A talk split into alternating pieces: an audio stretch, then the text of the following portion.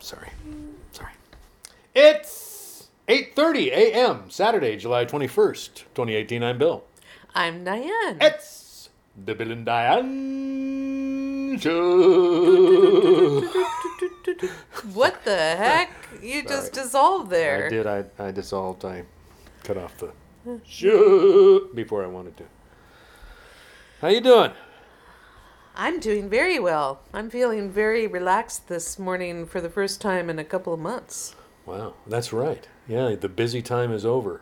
Or Well, the, the the the, the kind intense- of siege Yeah. kind of intensity has lifted only just like Yeah. like less than 24 hours ago. Yeah. Wow. So That's got to you, you got to feel like you're kind of floating now. Yeah. Like you know you if those times when you push real hard. What was the thing? Oh, if you push real hard like this with one hand pushing up against the other, and then you put your arm down, it feels like your arm's kind of lifting up off. the- Yeah. yeah.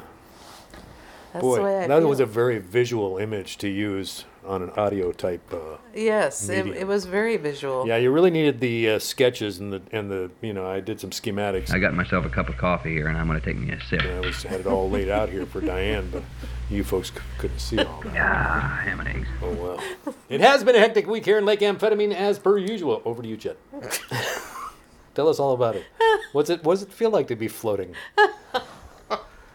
No, I'm sure that a lot of you know mystics out there are wondering what it feels like to be levitating. It's it's of short duration because we're going to go into a another period of busyness in in the uh, upcoming month of September. Ah, But that one's far less critical and right. but I I really kind of enjoy that feeling of of having worked really hard and and had a, a pressure situation Yeah. and then getting out of it because usually the ones that I have participated in in my life and I don't know whether it's this way for everyone but it's sort of like the the deadline approaches and approaches and it's horrible and ah I don't know if I'm gonna make it. You're you're screeching up to the precipice, you're almost going over and then everything ends well and you feel like, wow, Your, your parachute opens and you're like, ah. ah yeah, wow. But there's a it's a nice feeling because it gives you a feeling of accomplishment and um, I think I know that people are always uh, talking about work as a bad thing, and I've always thought it's uh, it's kind of a treasure to be able to to produce good work in the in the Well, world. yeah, if you're in a if you're in a milieu that feeds uh, uh, some aspect of your own personality, which I think you have been in your work life, uh, for the most part, all the way through, uh, with a few major hiccups and stuff like that. But now you're in kind of like this. I mean, you could not have designed a better job to kind of mine the, the resource that you have become at the U. I mean, it's like they, it's like the system changed to accommodate the absorption of your particular knowledge, because I really feel like in terms of university policy, you are the, you are the only bearer of that information in this new office, and so I think a key element of the whole shared services model is going to be getting all your knowledge dispersed before you uh, before you step away. Well, I wouldn't say I'm the only one of policy knowledge, but I'm the only one in certain categories Right. of policy knowledge because my colleagues all we all have it's kind of like this super team that we all have uh, certain knowledge Right. of certain aspects Subject and matter experts. and we are in depth in in our own particular fields so The things that you know the most about, nobody else even comes close to knowing. yeah and, and the same for my colleagues Right. i don't have any uh, i'm not even close to their specialties so we are sharing with each other and it's been it's been a joy It seems like you guys in on this team that you're part of, you are the legacy piece that will carry the old into the new, and you're kind of this human bridge between uh, an outmoded system and the way the university is going to carry forward for probably the next at least ten years. Although, you know, the last time it was like thirty three years, but I don't think it's going to be nearly that no, long. I doubt that that will be. But I think that the the system that they've chosen is going to keep morphing. You know, that's that's what's happening now Yeah. with software is that it keeps having updates Right, and it can be added to. You Right. don't need a new, a whole new piece of software to make the old one work better Yeah. or anything like that. It's just yeah. But anyway, yes, it's a brave new world, and but I've uh, even though I had huge amounts of volume, I've never felt throughout this time. I have not felt bad or under pressure or under the wheel. I've just felt like there's a, a volume that I had to get through.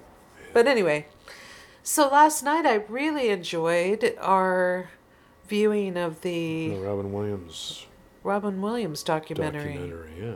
on HBO. Man, you know, I've always been a biography fan ever since I was a, a kid. I remember there was a series when I was a child that was uh, about the childhoods of some of the people who became heroic in American history. And I just loved that series.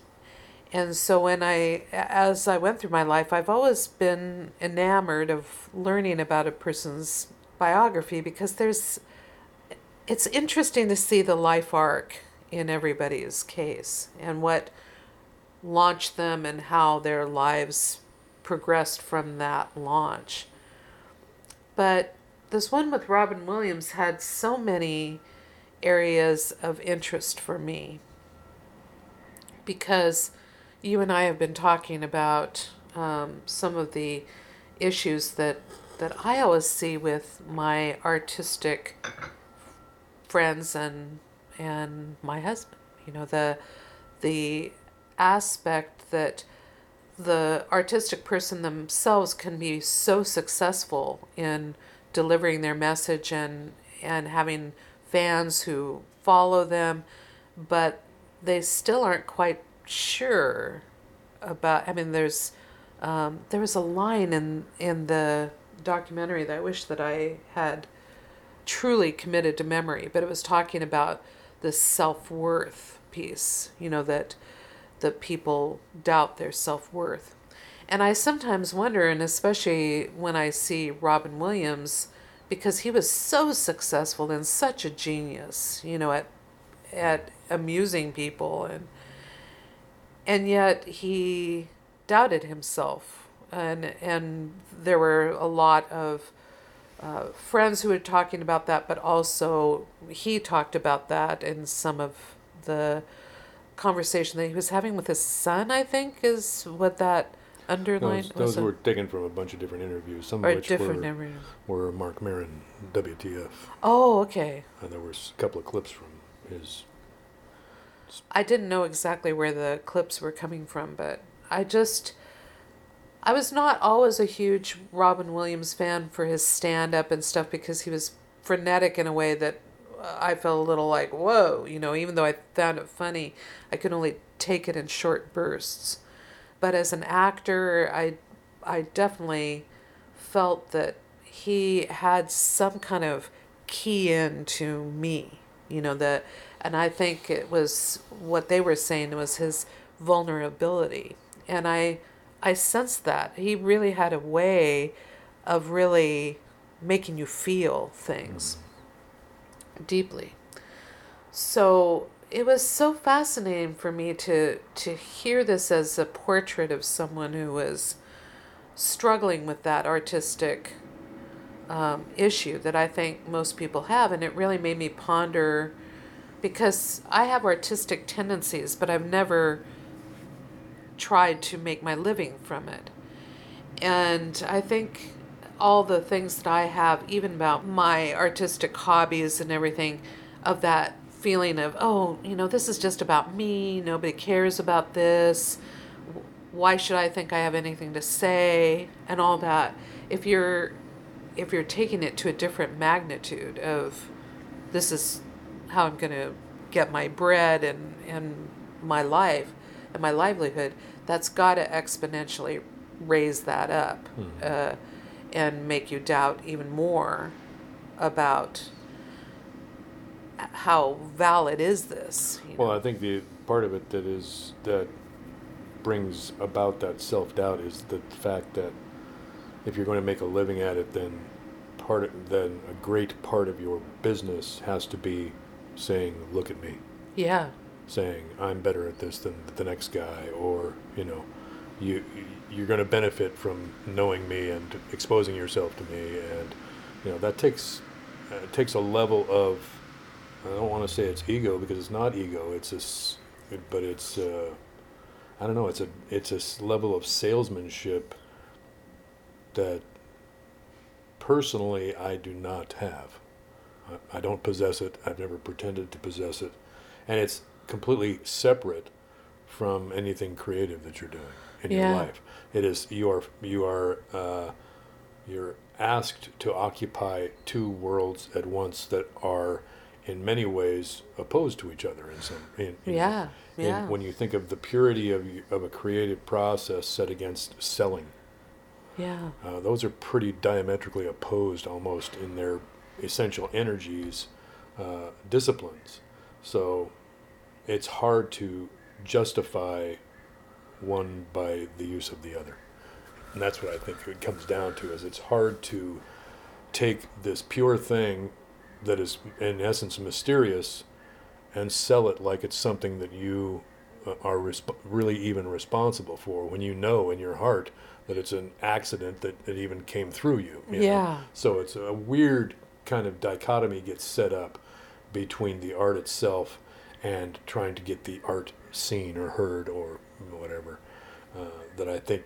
is as is really at the root of the struggle of that struggle. I know it was for me, and I finally just said, I'm not gonna. I don't want to waste that much energy on doing something that that's try that is an overt type of trying to justify what I do instinctually. right. You know, it just doesn't. The two things just do not jibe, and uh, you you you do the one at the expense of the other. Yeah. And to tip it into the the professional sphere gives you so much less time to be creative that it you know it's you can't justify it. you know. But the other thing that that I particularly noticed in this biography, other than that question that is always fascinating to me. I mean, even to the point that when we were watching the Mister Rogers biography, that he had self doubts too, and you think, how could he possibly have self doubts when it was so successful? And same thing with Robin Williams.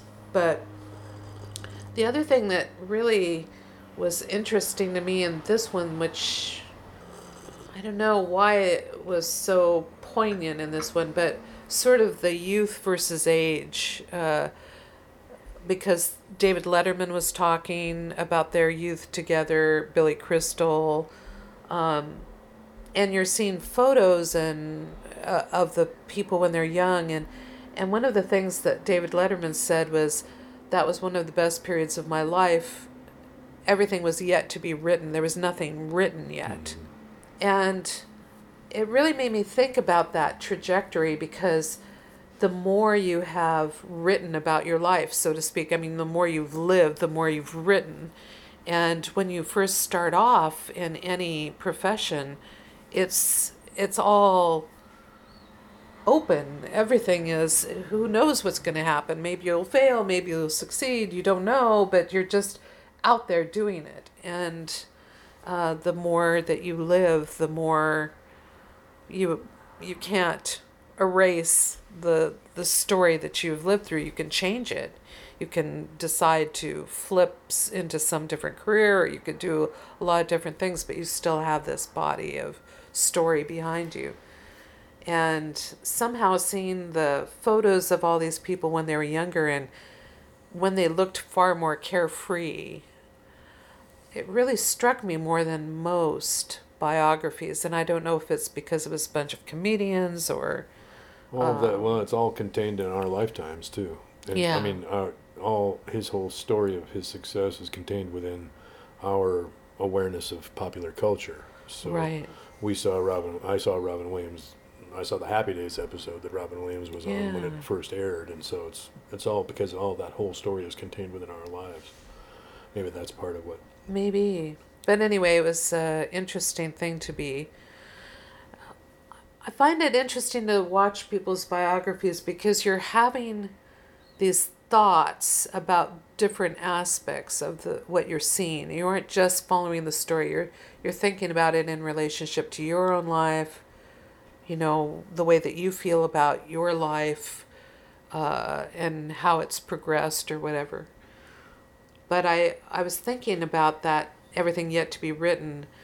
Because I remember my parents, my father one time said, I mean, they, they would talk about the first apartment that they ever lived in when they first married with such affection, even though it was this basement apartment with pipes running through the ceiling and but it was because it was the beginning of their relationship and everything was yet to be. And even when people established themselves more, there was always that uh, that feeling of that time when you were Well, I think because you've you're in that youthful time, you're you have yet to make those choices that set the course of your life.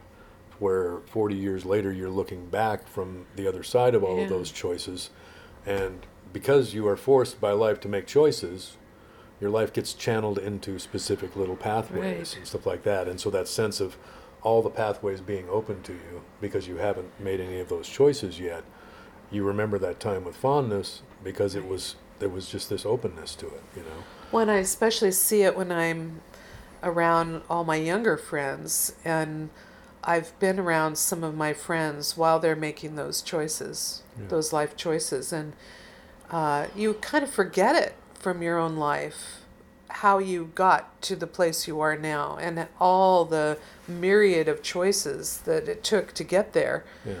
But as you're watching a younger person going through their path selection and watching them trying to figure out the best one because you forget that about your own life of how difficult it was Right. to make a choice between this and that and this and that. I mean, And so many those things. First, those first choices, you know, you're giving something up. Yeah. Something is something is passing away from you when you get make those choices, and maybe you don't see it till later. But I feel like like watching my kids and stuff like that. I I feel like I'm seeing this period of their life where there's this idealistic I want to do this, I'm going to do that, I'm going to do this, and then it passes that passes on yeah. and it's a weird kind of period. So yeah, the period before you have to start making those decisions will always have a kind of romance and a kind of a freewheeling quality to it, and you and it felt feels adventurous in retrospect. Like you know, I had no idea what was going to happen Yeah. next. wow, it was so great. Was But when you look at a person who's in that period, Yeah. it's a much they might look like a, you know a total buffoon, but well, but uh, and they are they're suffering a lot more than uh, it isn't just carefree free either. yeah. There's also a element of oh my God, how am I gonna make Yeah. it in this world? Right, and that's the that's the the first real experience of that kind of anxiety, which leads directly to making decisions, which then limit your possibilities. And the other thing that is always interesting about a biography is that there's a compression of uh, life into a very short span. So you're seeing somebody from their childhood to their old age in this hour and a half to two hour biography. And from seeing it from that standpoint as the story that it became, that, that watching that life arc, I think that's the reason why biographies fascinate me so much because obviously you can't cover every moment of that person's life or uh, and you wouldn't know it anyway but but seeing certain aspects of that life are it's pretty fascinating. Yeah. anyway i just uh i now want to watch some of the robin williams films that that i liked and some that i never saw but um yeah he's a he was a complicated and interesting person. Eep, eep, he So- was, he was indeed. It was interesting. I, went, I you know they didn't go into his uh, into his, his last stages that much, but the I would imagine that the combination of being diagnosed with Parkinson's and then experiencing the the effects of the Lewy body. body dementia, which sounds like I don't know that much about it, and I haven't researched that. But what I've heard about it is it's kind of like your brain kind of shuts off. I mean, I guess listening to I heard other interviews with Bob Bobcat Goldthwait, who was a good friend of Robin Williams, was talking about how he would just sit and stare into space for an hour or two, and then suddenly kind of come back. Yeah. I would imagine that as a, a body experiencing that, that would be really hard to take, Oh, especially man. if you'd already been diagnosed with Parkinson's and you're so that your trajectory It was not. and when you had clarity of mind, your trajectory would look extremely grim. Yeah, I would think so too. Yeah, because I think Lewy body dementia is not unlike uh, Alzheimer's in that it, your brain is parts portions of your brain are kind of like shorting out. Yeah. So they'll, you'll be on and off and on and off, but you end up off, and does not does not look good.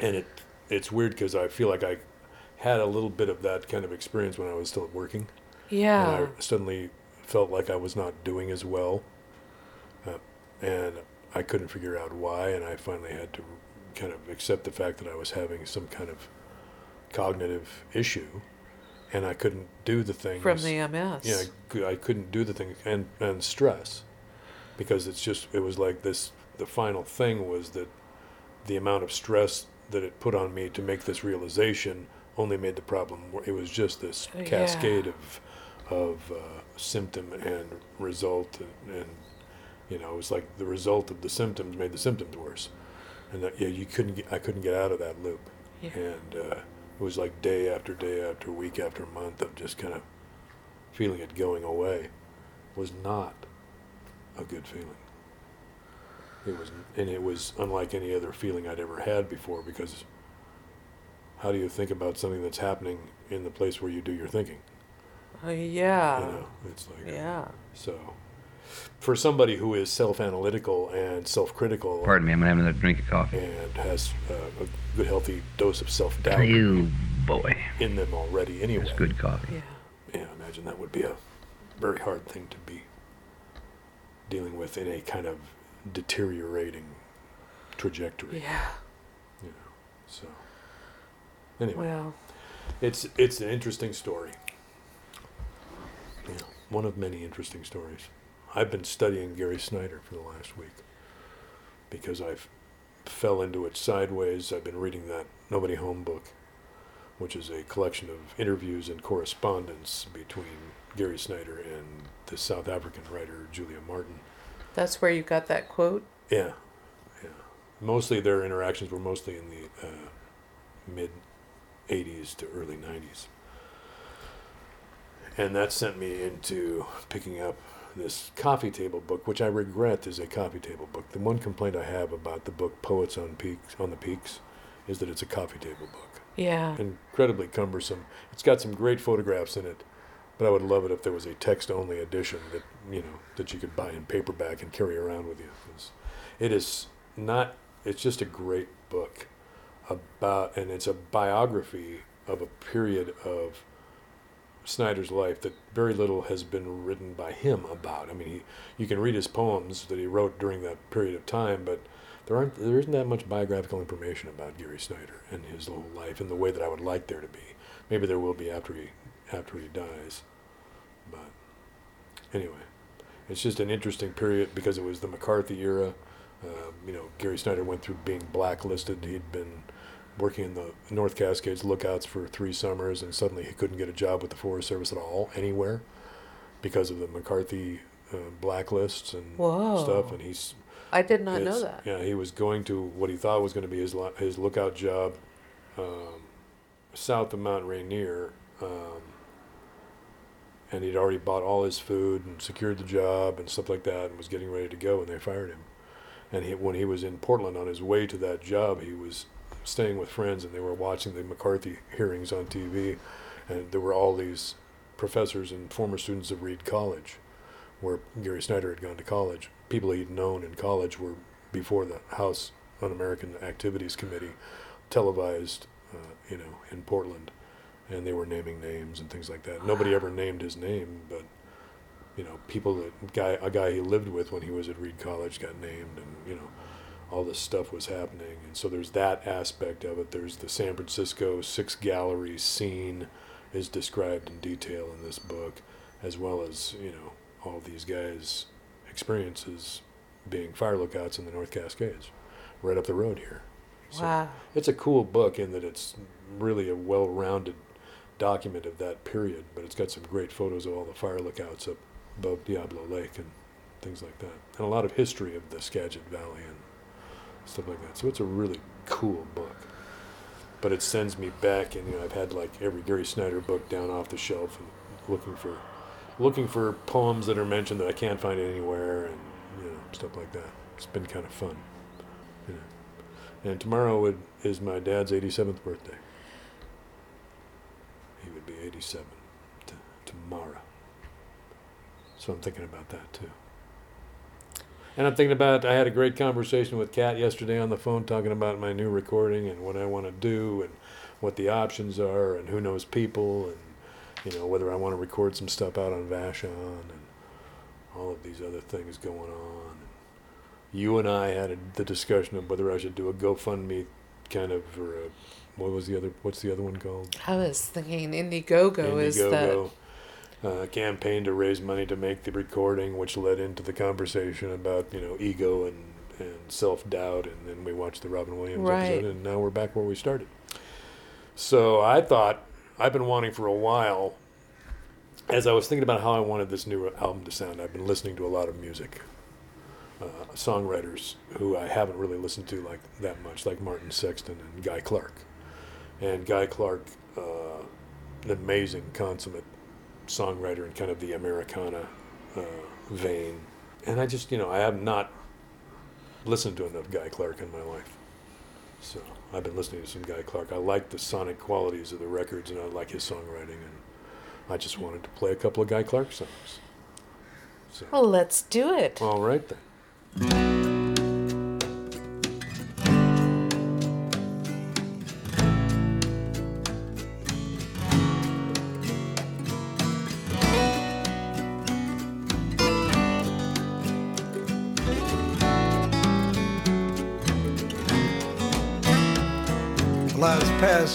Pawn shop in an older part of town. Something caught my eye, and I stopped and turned around. I stepped inside, and there I spied in the middle of it all was a beat up old guitar hanging on the wall. What do you want for that piece of junk? I asked the old man. He just smiled and took it down. He put it in my hand. Said, You tell me what it's worth. You're the one who wants it. Tune it up, play a song, and let's just see what haunts it.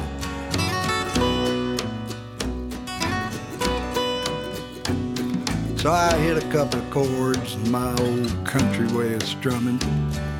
And then my fingers turned to lightning, man, I never heard it coming. It was like I always knew it. I just don't know where I learned it. It wasn't nothing but the truth, so I just reared back and burned it.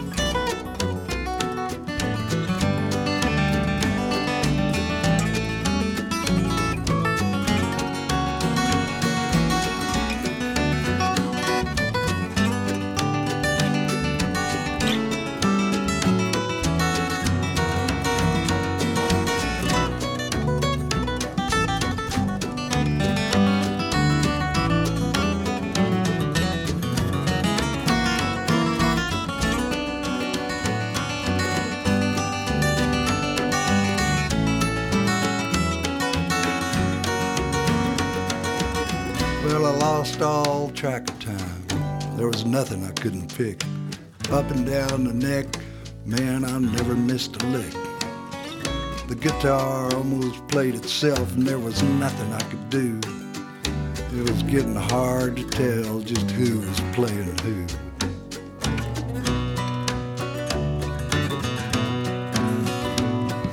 When I finally put it down, I couldn't catch my breath. My hands were shaking and I was scared to death.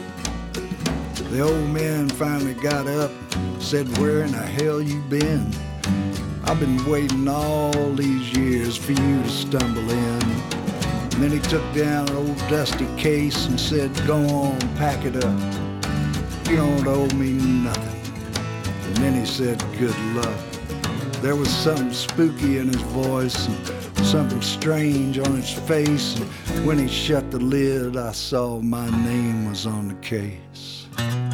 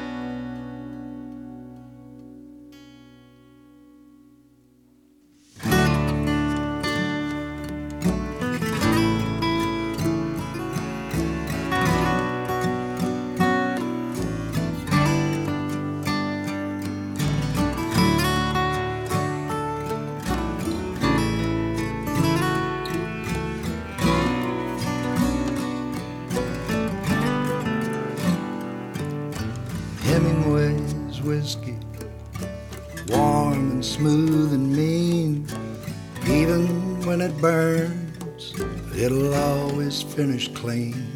He did not like it watered down, he took it straight up and neat. It was bad enough for him, you know it's bad enough for me. Hemingway's whiskey.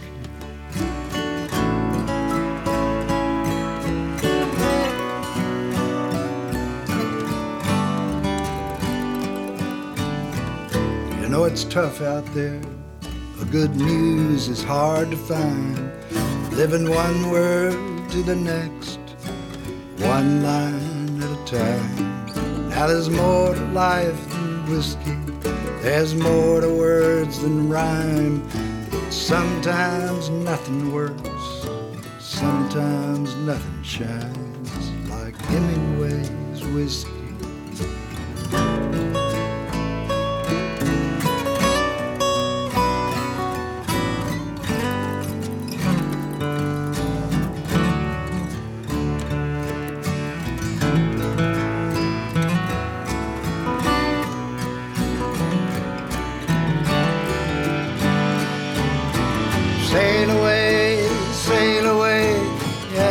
Day grows dim.